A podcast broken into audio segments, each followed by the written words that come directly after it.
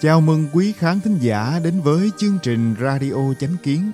Kính mời quý vị cùng chúng tôi ôn cổ Minh Kim, khám phá bí ẩn của vũ trụ, sinh mệnh và thân thể người.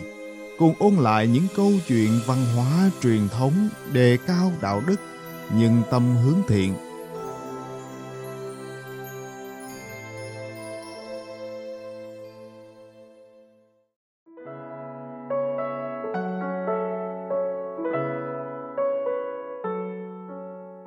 Hôm nay, chúng tôi hân hạnh gửi đến quý khán thính giả bài viết Nhân sinh cảm ngộ có nhan đề Truy cầu của người giàu Con người khi trở nên giàu có rồi thì nên làm gì? Đó là vấn đề mà người ta khi chưa có tiền lúc nào cũng nghĩ đến. Có người muốn hưởng thụ, có người muốn phát triển cơ nghiệp, có người muốn làm từ thiện có người lại muốn nổi danh, vân vân. Lúc này, trí huệ của cổ nhân Trung Hoa thật khiến chúng ta phải khâm phục. Từ hàng ngàn năm trước, người xưa đã có câu Nhân sinh có ba loại cảnh giới. Thứ nhất là lập công, thứ hai là lập ngôn, thứ ba và cũng là cao nhất chính là lập đức. Người giàu thì đã được coi là đạt được cảnh giới đầu tiên – lập công.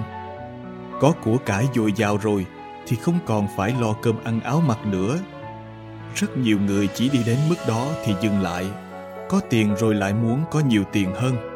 Họ không ngừng kiếm tiền, trở thành nô lệ của tiền bạc.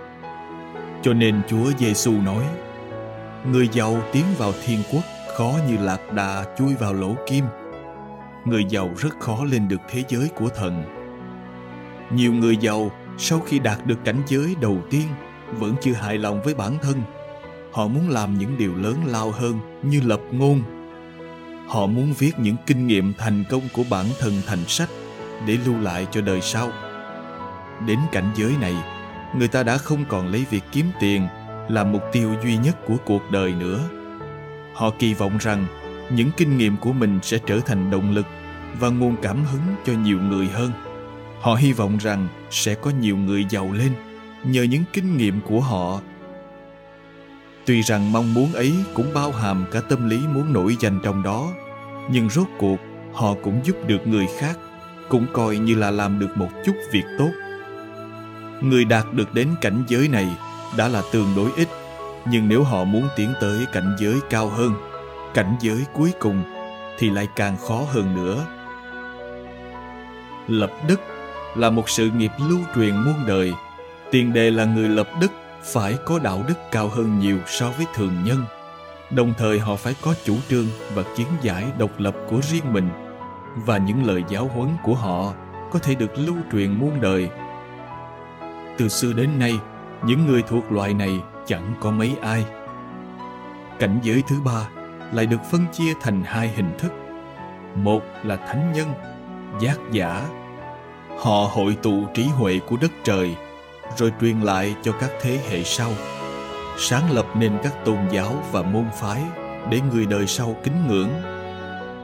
Hai là người có đóng góp to lớn và tầm ảnh hưởng sâu rộng đối với sự phát triển của nhân loại. Tư tưởng của người ở cảnh giới này đã không còn chút gì liên quan tới tiền bạc nữa.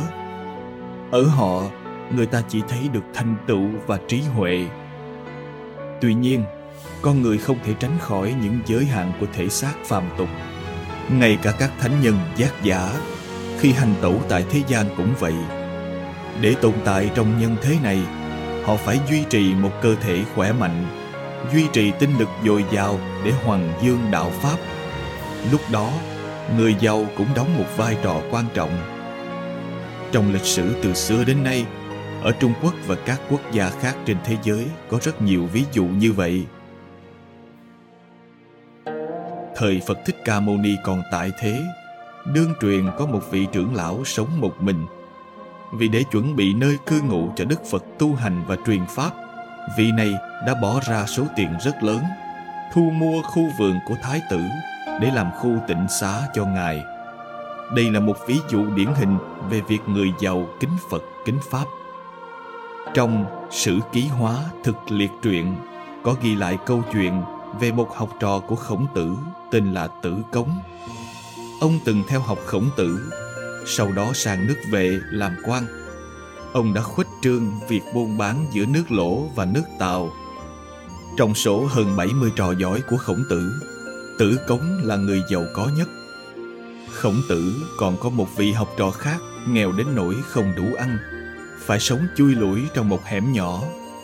Còn Tử Cống thì ngồi xe tứ mã dây cương hàm thiết chỉnh tề, mang nhiều súc tơ lụa làm quà tặng cho các nước chư hầu.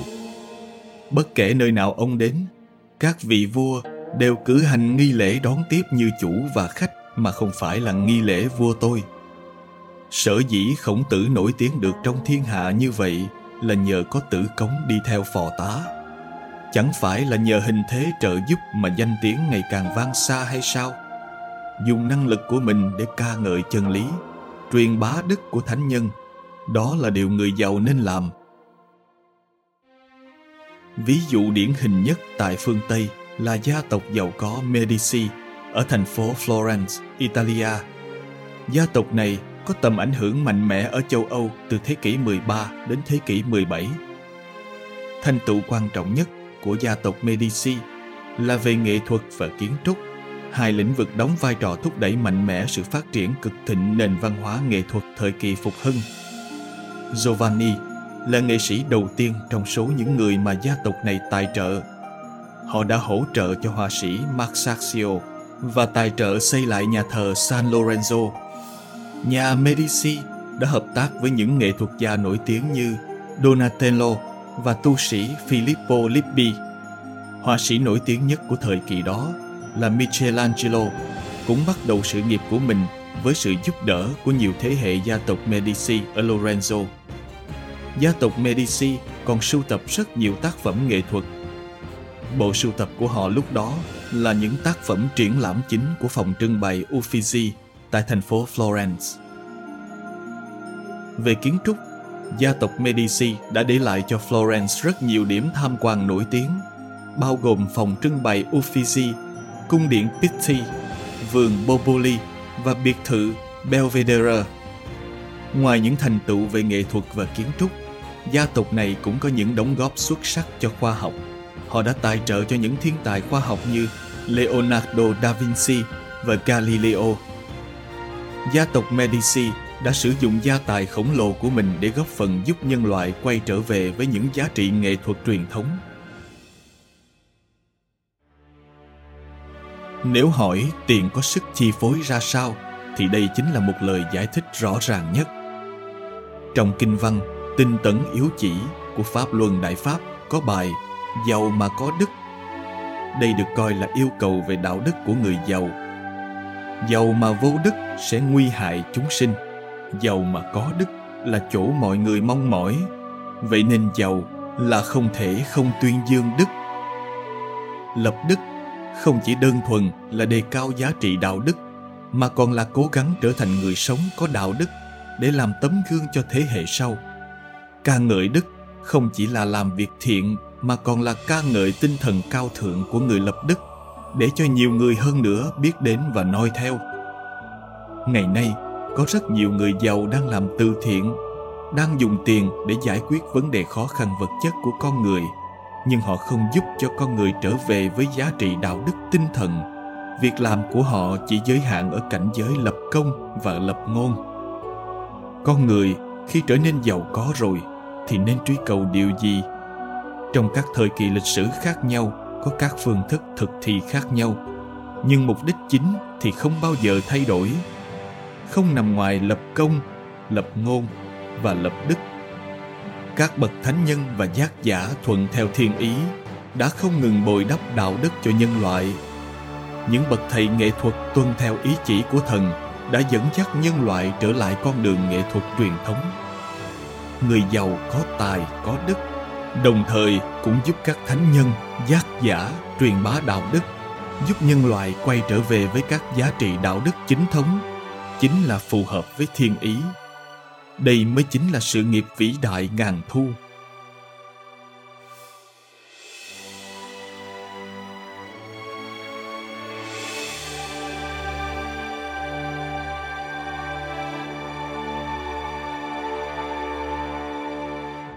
Cảm ơn quý vị đã lắng nghe, quan tâm và đăng ký kênh Radio Chánh Kiến. Chào tạm biệt và hẹn gặp lại quý khán thính giả trong chương trình lần sau kính chúc mọi điều bình an và tốt lành đến quý vị và người thân.